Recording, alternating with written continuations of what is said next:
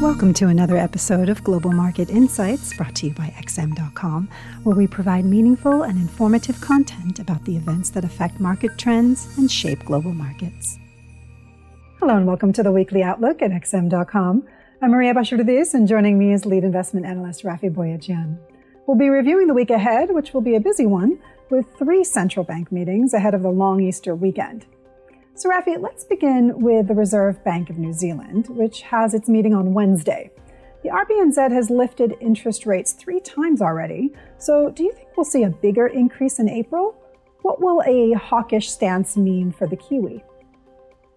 Well, Maria, uh, it is possible we might get a 50 basis points rate hike uh, this time around because uh, uh inflation in New Zealand has already risen to 5.9%. It's probably going to accelerate further in the coming months.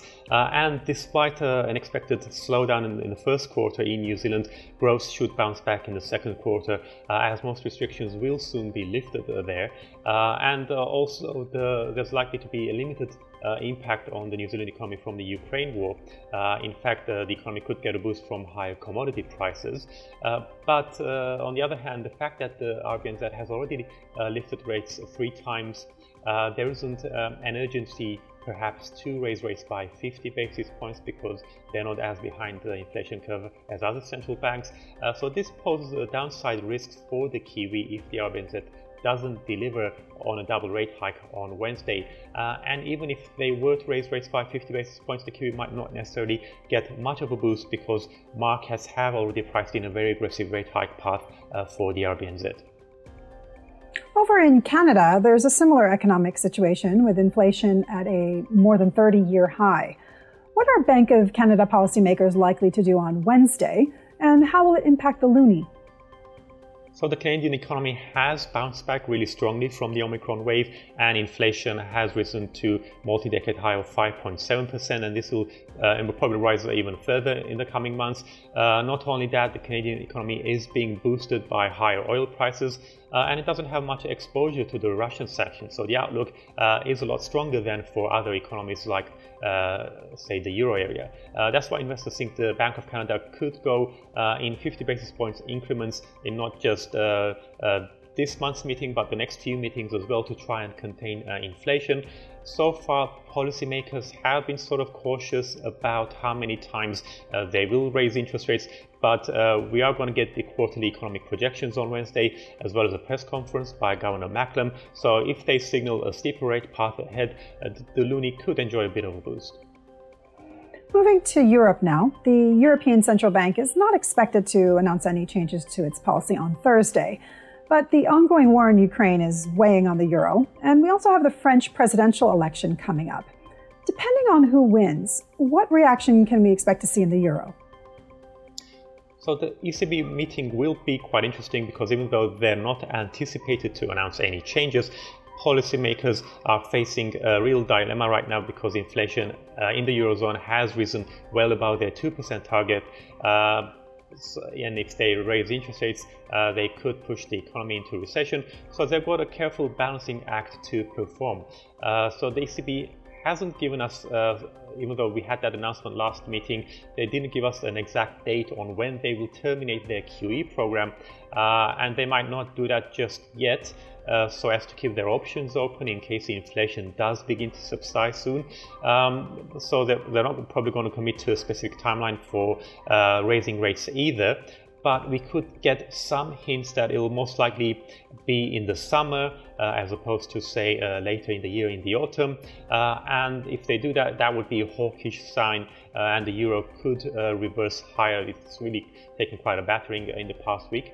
Um, however, like you said, there is another risk on the horizon because this Sunday we have the first round of the French presidential election. Until recently, Macron had a clear lead in the polls uh, but that lead has narrowed lately, so markets are getting nervous uh, because uh, his main rival is Marine Le Pen, the far right party leader. Um, and that could pose potential problems uh, for uh, EU integration uh, if she were to win.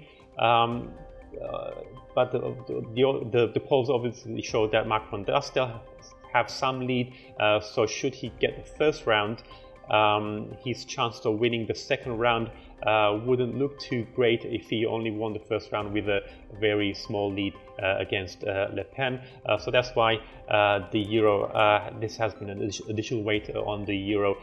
so the outcome will, will be fairly significant for the euro at the start of the week.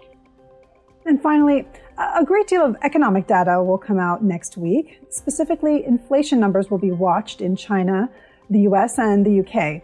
What should we look out for there? So there's quite a bit of data coming out. Um, starting, let's start with the Chinese data. We've got inflation and trade numbers on the way. Uh, we've had some words of a slowdown lately because of the new lockdowns in Shanghai and several other cities. So any softness in the data might dent sentiment in the markets as well as weigh on the Australian dollar, which is sensitive to Chinese data because so many of Australia's exports go to China. Uh, the Aussie could also be affected by the Australian jobs report on Thursday because the data will be watched more closely as we get closer to possible rate hike by the RBA, uh, which is expected uh, in June. Uh, now, in the United States, a 50 basis points rate hike uh, is looking like a done deal uh, at the May meeting because we've had so many signals by the Fed.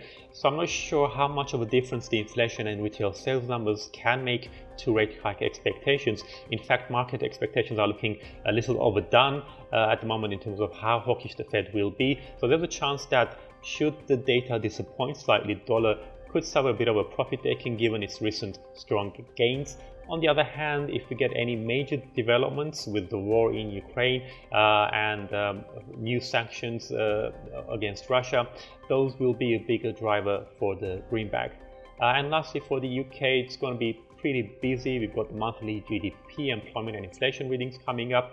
Uh, but inflation will be the most important because the other data won't yet reflect the damage from the higher energy prices. Uh, but if inflation, on the other hand, rises more than expected, uh, forecasts are that's going to rise to 6.7%. That would add pressure on the Bank of England to hike rates more aggressively. Uh, and the reason why the pound could jump on that is because uh, the Bank of England has become quite a bit less hawkish lately. So, should markets sense that we could see a reversal of that dovish lean, sterling could pare some of its recent gains. Rafi, thanks so much.